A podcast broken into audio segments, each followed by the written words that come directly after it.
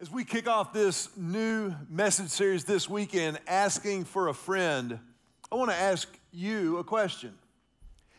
How do you decide what you're going to believe?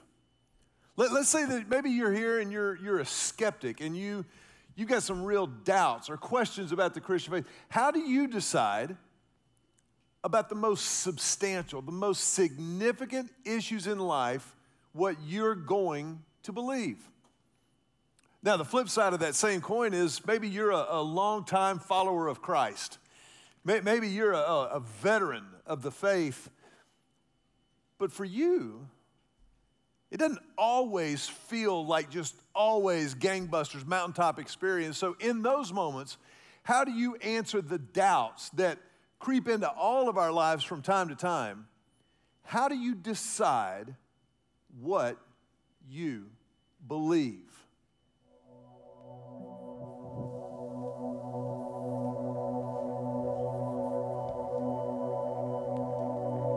You may call it in this evening that you've only lost the night. Present all your pretty feelings, may they comfort you tonight.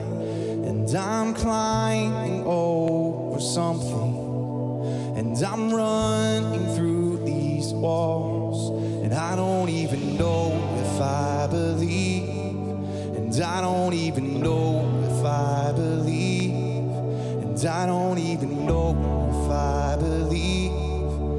Everything you're trying to say to me.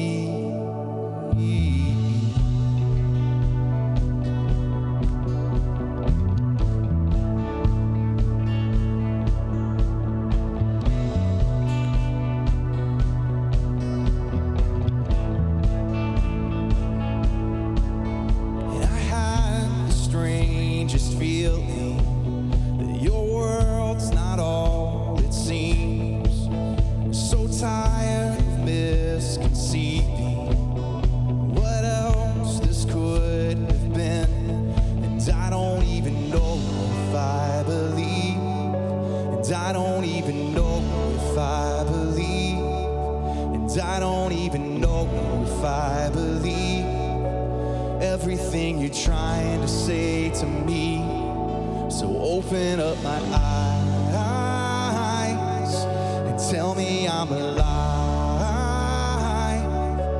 This is never gonna go our way. If I'm gonna have to guess what's on your mind.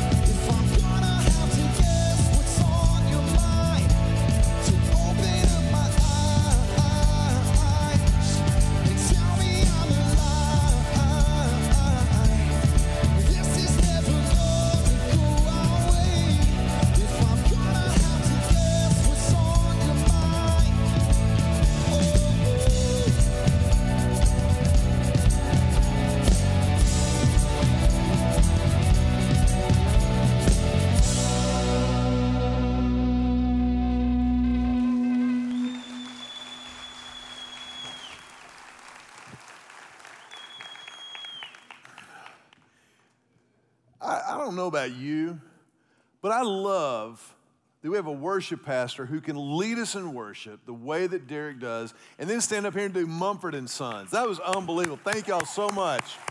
Appreciate it. And the band, too. That's, that's just, I think you would refer to that spiritually as an embarrassment of riches. That's just unbelievable. But you know, that song, originally done by Mumford and Sons, I think could also be an anthem for Lake Hills Church because ever since our very, very first service in the elementary school cafetorium back in the day, we have always wanted to be, prayed to be, worked to be a safe place to hear a dangerous message, a safe place to ask maybe philosophically, intellectually dangerous questions for the purposes of stepping into everything that God has created us for. No matter where you are on the spiritual spectrum, if, like I said, you're maybe a skeptic and you're kicking the tires, I really believe that this teaching series we kick off today is just for you. But I also know that there are a lot of us who go by the name of Christ follower who are longtime, wily veterans of the faith. And when we think about having to explain something or tell somebody, some of us kind of get a little, little wave of nausea and hope that nobody brings it up. Well, this series is for everyone, asking for a friend. And over the next few weeks, we're going to take up some of the most difficult, some of the most challenging questions that I think all of us ask from time to time, and all of us absolutely should ask. But before we get into the questions, today we're going to talk more about the heart behind the question. That is, what is our posture as we address these questions? What should it be? What ought it be, no matter where we are spiritually? If you have your Bible, I want you to look in 1 Peter chapter number 3. 1 Peter chapter number three is going to give us kind of our, our rules of engagement, if you will, throughout this series. Again, for all of us, for all of us, this is what the Bible says. Now, as I read verse 15, keep in mind, this is, of course, directed to Christ followers. But there's something here, I believe, for every one of us to, to learn from and take. Look at what it says. Instead, you must worship Christ as Lord of your life. And if someone asks about your hope as a believer, always be ready to explain it. So that, that's everybody. Say everybody. Everybody. ought to be able to not only articulate our faith and, and what, it, what we actually believe, but also, the Bible says, to be able to give the reasons behind what we believe, to be able to explain the why behind the what. And that's true for everyone. That's not something that's reserved for preachers or people who go to seminary, or, or that's anyone who goes by the name Christ follower. Anyone who has committed their lives to Christ, been forgiven of their sins, and has a relationship with God in Christ needs to be able to do that. We, we ought to be prepared. We ought to be, we ought to be ready for this at a moment's notice. But there's another part of this rule, these rules of engagement. Look in verse 16. It says, but. Everybody say, but. Come on now, this is the 11 o'clock. Say it like you mean it. But. Very good. But do this in a gentle and respectful way. Keep your conscience clear. Then, if people speak against you, they'll be ashamed when they see what a good life you live because you belong to Christ. So, Christ follower, always be ready, but make sure that you're giving the reason for the hope that you have in Christ with respect, that, that you're kind as you do it. I want to ask you a question I think I know the answer to. How many of us have you ever seen a Christian be kind of rude or ugly as they were defending their faith. Has anybody ever seen that or maybe watched it on TV or whatever? Okay, now, has anybody in the room ever been a Christian? I'm kidding, don't raise your hand on that one. My point is, we've, we've all seen it and we, we know what that feels like. By the same token, I've seen some pretty mean spirited atheists before. people who just kind of come out attacking and they're incredibly condescending. I think for all of us, atheist to Christian and all points in between, there, there, needs to be a humility. There, there needs to be a respect behind the conversation for each other. Because when it's all said and done, we really are all fellow strugglers trying to figure it out. But I think, I think there, there's a way that we can get to the gentleness and respect very, very quickly. Think about this. Whenever you've seen somebody maybe be ugly about their belief or, or what they believe in versus somebody else, I, I've noticed that there is always, always an element of fear driving the ugliness. They're always a little bit afraid that maybe they're going to be challenged on some point, that maybe some philosophical mooring that they have is going to get washed away with the tide of popular opinion. And so they just try to, they just, what they lack in intellectual security and integrity, they try to make up for with bombast and by just being strong, just being louder than anybody else. When instead, if you just kind of go, okay, we, we can we can absolutely have a conversation about this. People of faith, we can absolutely let our faith, let our reasons for the hope that we have stand up to intellectual, academic scrutiny that is genuine in its origin. And I think that when you realize that anytime somebody gets dogmatic or they get really, really bombastic about what they believe and how wrong you are, and I can't believe you're so stupid, and, and it happens on both sides.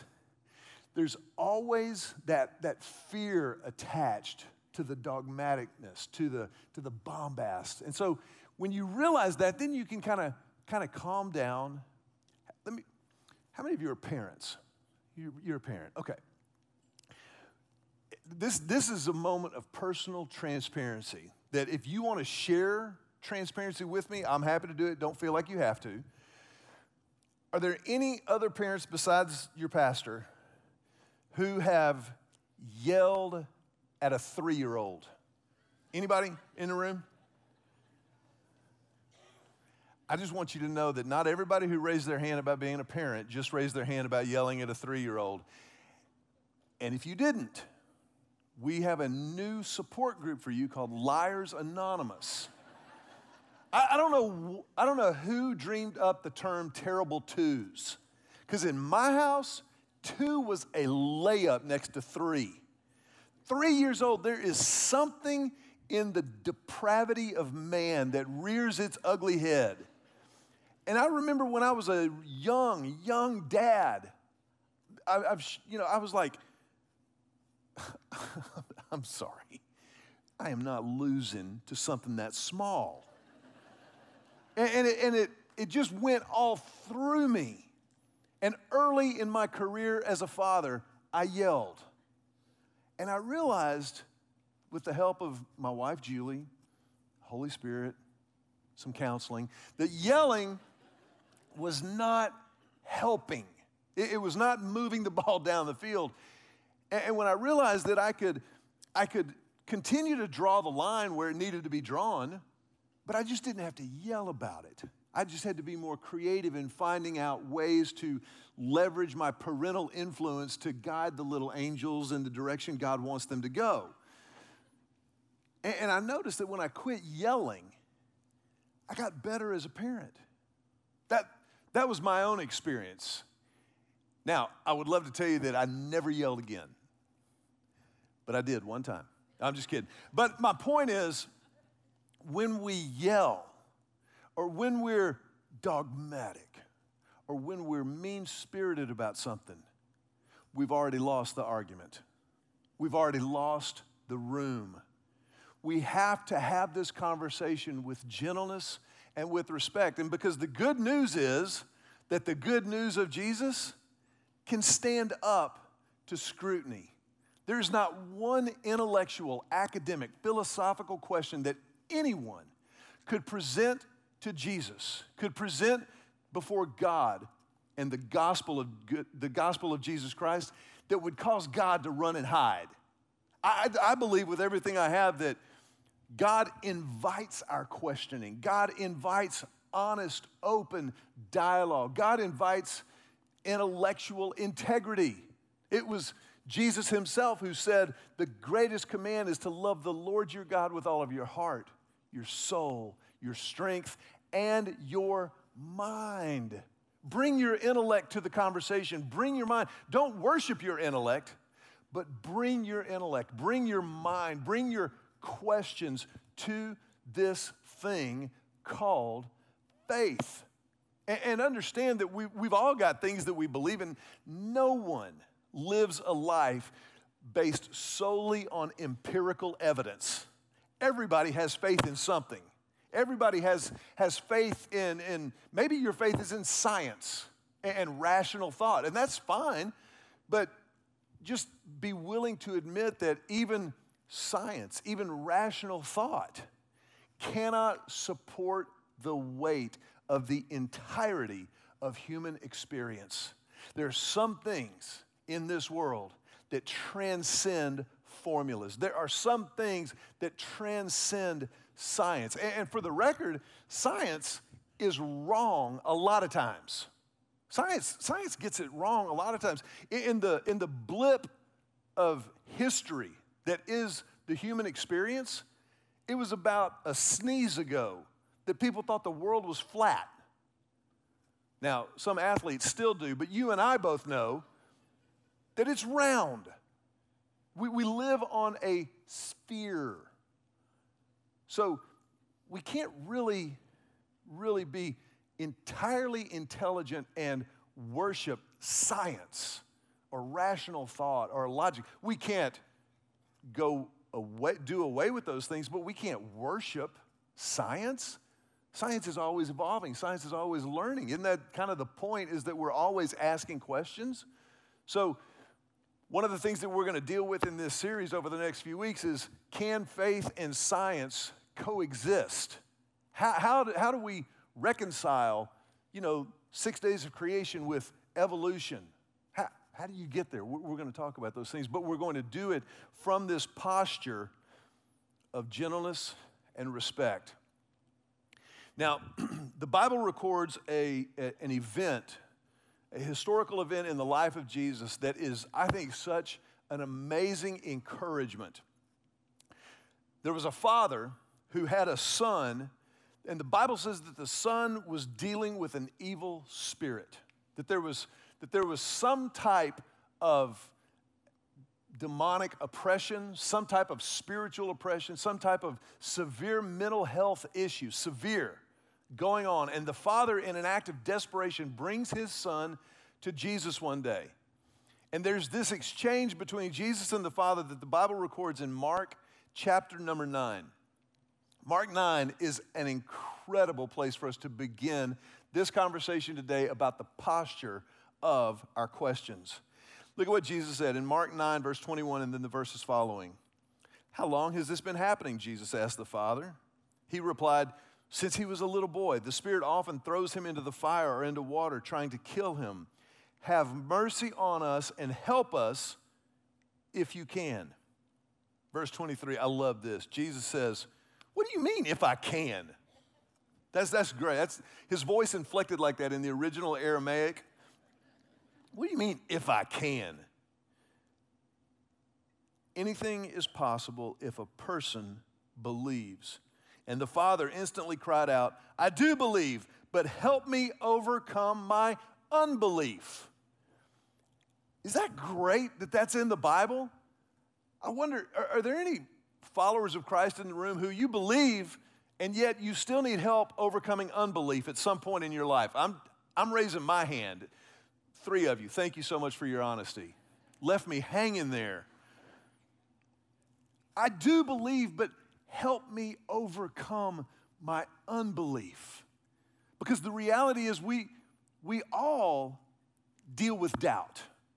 We, we all have we all have things that we believe, that, that we, we say we know, and, and we believe them, but it takes faith to get all the way there. It, it's, not a, it's not a foregone conclusion or an established fact that supports what we're saying. let me, let me see if I can explain this. My, so this morning, I stand before you as half a pastor. My wife Julie is out of town. She's helping our son Joe get set up in his first post college apartment. He's uh, working at a, at a great church in Las Vegas. Our good friends, Jud Wilhite and his wife Lori, there, they pastor that church. And jo- Joe is interning there, living in Las Vegas, going to seminary. I wish you could see the faces of people when I tell them my son is going to seminary in Las Vegas. but that's true. Julie is out of town helping him get set up. We've been calling and FaceTiming all weekend long. It's been, they're having a great time, and it's, it's, Joe's exactly where God wants him to be, and I'm happy for him. Now, I believe Julie's coming home tomorrow. She's told me that she has a flight booked and she's coming home tomorrow. I don't know that she's coming home. I have faith that she's coming home. And, and, and I, just, I just don't see Julie waking up tomorrow morning in Vegas and going, you know what? I just like Vegas better than Mac. I just, I just want to go see some shows. I've heard about, you know, some things out here that don't happen back home. And I'm, I'm going to just, Vegas is now home. Color me there. I don't believe that's going to happen. But I'm telling you right here on Sunday morning, I don't know that it won't. Now, I have faith that it won't because of 28 years of this woman's track record. Pretty much when Julie tells me she's going to do something, she does it. And so my faith that she's coming home is based in the fact of her track record. I, I, I can see where she's done what she says she would do. By the same token, as a follower of Jesus Christ, we have faith that he is who he claimed he was, the Son of God. We have faith that when he died on the cross, which is beyond any kind of question historically, but our faith says that on the third day he rose from the grave. Our faith says that he is the King of Kings and the Lord of Lords, and that when he rose from the dead, he did so with the offer of a new life, of forgiveness of every single sin you've ever committed, every single sin I've ever committed. And we have faith in that that is based on the fact of the empty tomb. If you want to look at all of the facts and all of the evidence that point to the reliability of Scripture, the trustworthiness of God, all of those things go back to the empty tomb. The grave of Jesus is the anchoring fact for our faith. The Apostle Paul said, if he didn't rise from the dead, we're to be pitied amongst all people. But the fact of the empty tomb. Now, certainly you can argue, and, and people have for years, that for centuries and millennia, that there was some kind of an elaborate ruse that the disciples pulled off and they they absconded with his body and got it out of there, and Roman soldiers weren't able to track them down. Now, I want you to just kind of play that out for a second. We're talking about a bunch of fishermen and accountants. And they were able to hoodwink and con the greatest military force on the planet. And then, after they performed that con, they all went to their deaths attesting to the fact that he had risen from the grave. Now, I'm to just tell you this. If I'm part of a big scam, which I'm not, but if I were part of a big scam, the second somebody said, it will cost you your life, I'm out. Just kidding. J.K. Lawson. It was all a big joke. But all of Jesus' closest followers, except Judas, obviously, were martyred for their faith in the fact of the resurrection. So, I'm just going to suggest to you that logic would indicate they believed it. They believed that he rose from the dead and were willing to die for it. That is a faith worth defending. That is a faith worth owning and appropriating and doing the homework for. And, and I, I want to just, in the time that we've got left, I want to mention to you three things to kind of guide this series, to guide as we go through this series together. Number one,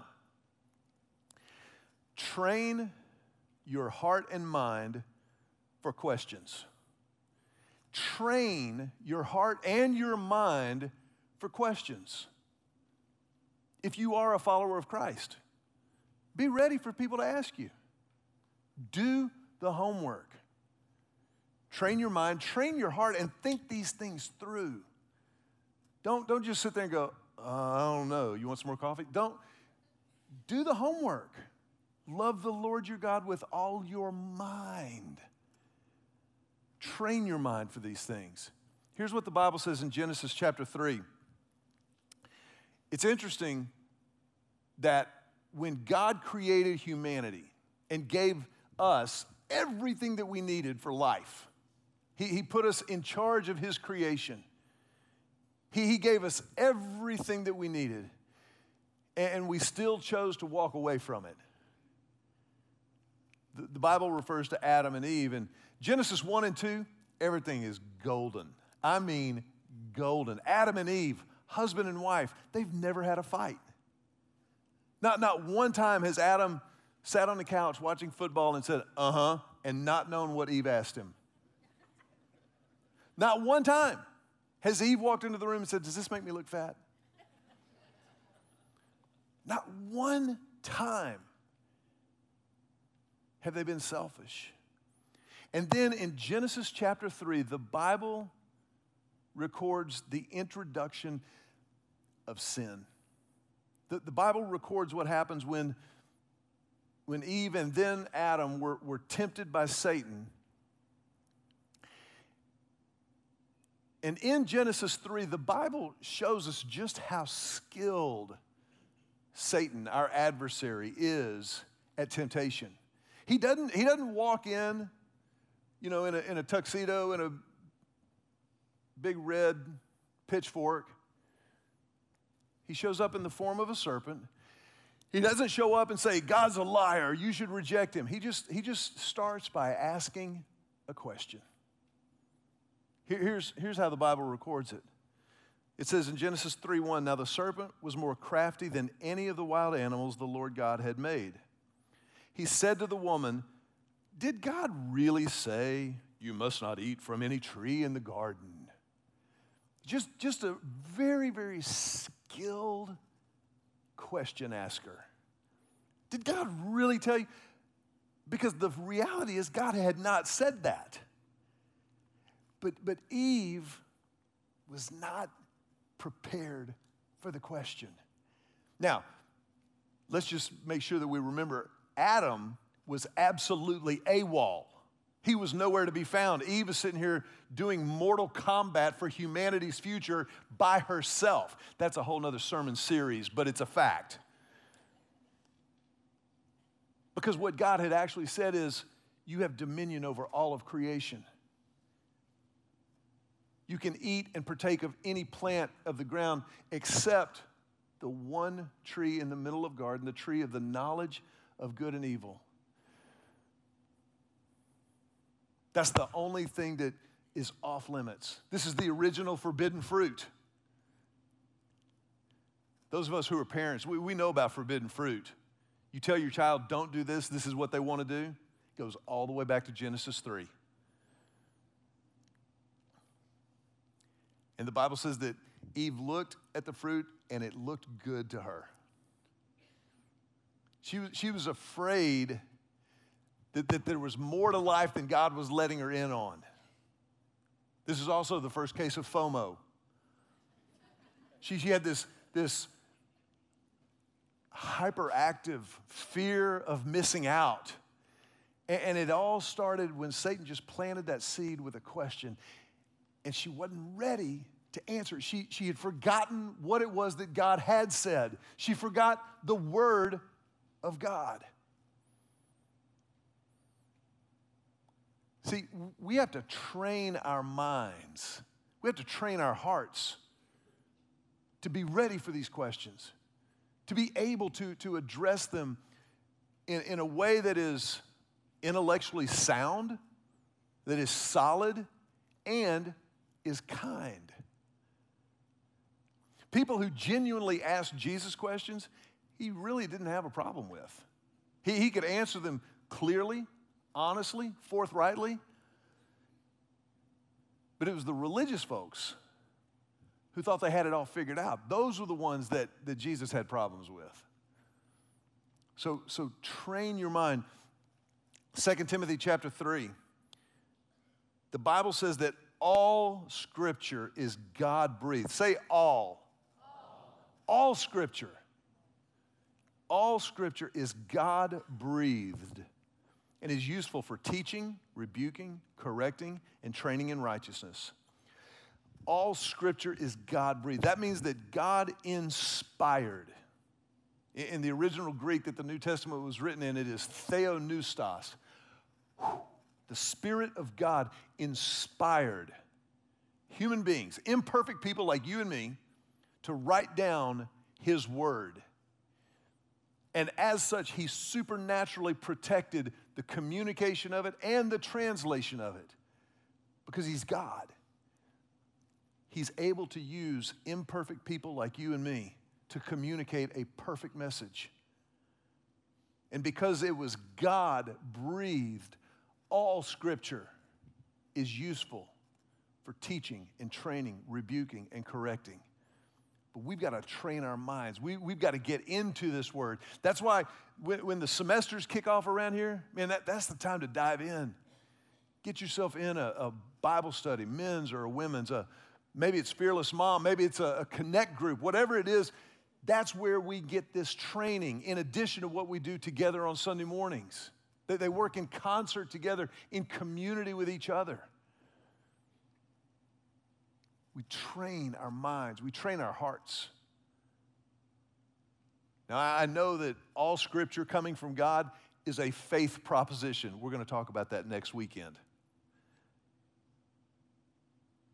But for right now, let's just know that we're, we're training our minds and our hearts. Number two, test the roots of your questions.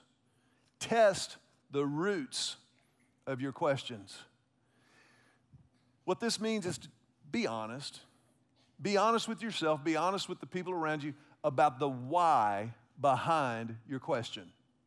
If you're asking a question, that's fine. That's great. As we've said, the, the, the gospel of Jesus Christ can absolutely withstand your intellectual rigor, I promise. So I think God looks at you, He looks at me, and He says, with, with a smile in His heart and grace on His lips, bring it. You want, to, you want a question intellectually, philosophically? Let's dance. But, but test the roots of your questions. I love what the Bible says in 2 Timothy chapter 2. It says, Don't have anything to do with foolish and stupid arguments because you know they produce quarrels. That right there is words to live by. That, that's a good word for marriage. But right here, we're talking about spiritual, theological points. Don't have anything to do with stupid quarrels. There, there's some, don't get bogged down in how many angels can dance on the head of a pin. I mean, whatever. That's fine. We'll have a cup of espresso, wear a turtleneck, and we'll talk about it. But, but be honest about why you're asking the questions because the reality is a lot not all, but a lot of questions get asked as a smokescreen, as an attempt to keep God at arm's length, as, as an attempt to avoid bowing the knee to God. A lot of people ask questions that they've heard from other people and they think, oh, that sounded really smart. I'm going to use that. But they haven't done the homework on it. But they're just doing that so that they don't have to submit to God. So be honest. Test the roots of your thoughts. Paul says this in Ephesians chapter 4 With the Lord's authority, I say this live no longer as the Gentiles do, for they are hopelessly confused. Gentiles meaning pagans in this case. For they are hopelessly confused. Their minds are full of darkness. They wander far from the life God gives because they have closed their minds and hardened their hearts against Him. Here's what God says If you seek me with all your heart, you'll find me. But if, if you're trying to reject God, if you're trying to keep God at arm's length, He'll let you. He, he will give you the desires of your heart. And the desi- if the desires of your heart are to keep Him at arm's length, He'll let you go. So, man, test those thoughts. Make sure that you're being honest with yourself and with other people, that you're being honest with God. Test those thoughts. And don't be like the pagans who choose, they choose to darken their minds because of the hardness of their hearts. Again, because they don't want to, they don't want to submit to the God who loves them unconditionally and chose to die for them. But that idea, that concept is, is so, so repulsive to them, they run in the other direction.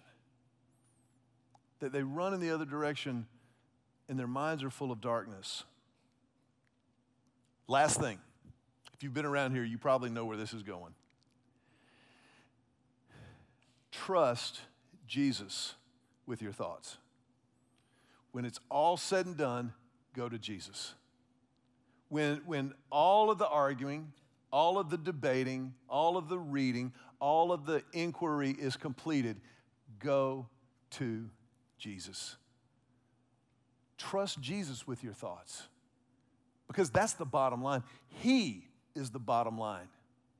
It's not about agreeing with a certain set of principles and rules, it's about a relationship with Jesus Himself. And he's told us that we can trust him. You know, I told you earlier that I, I trust, I believe that Julie's coming home tomorrow. Been a long time. But I trust that because of what she's done to this point. When the Bible says that you trust Jesus. That means that you decide, you choose to believe that He is who He says He is. That you choose to believe that He's the Son of the living God and He died on a cross for you. He died for me. He died the death of a sinner, having lived a sinless life.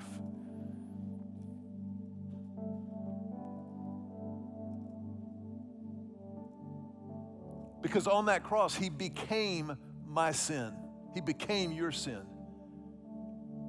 And when that happened, He paid the penalty that was rightly mine, that is rightly yours. And He died.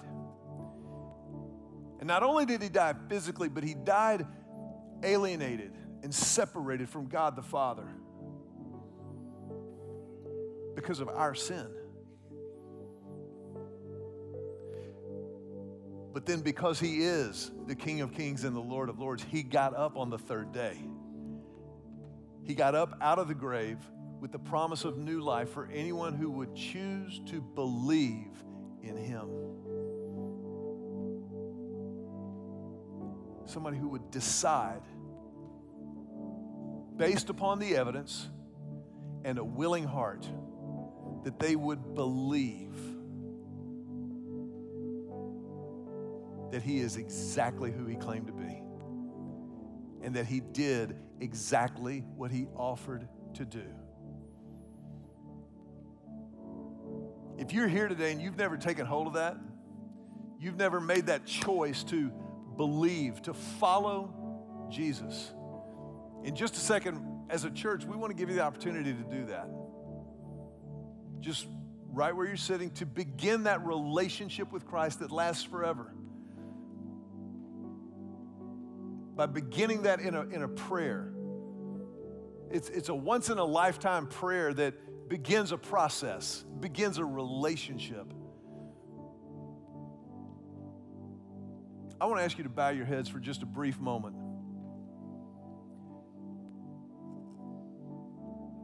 If you want to begin that relationship, then we as a church invite you to pray just right where you're sitting. Just silently say to God something like this. Just say, Jesus, I need you. I know that I need forgiveness. I need you as my Savior. And so in this moment, I confess my sin, all of it, in order to claim, to receive the free gift of your forgiveness, all of it. Jesus, I choose to believe that you died on the cross for me and that you rose from the grave for me. And starting right here, right now, I will follow you from this moment forward. And Lord, I pray this prayer in your name.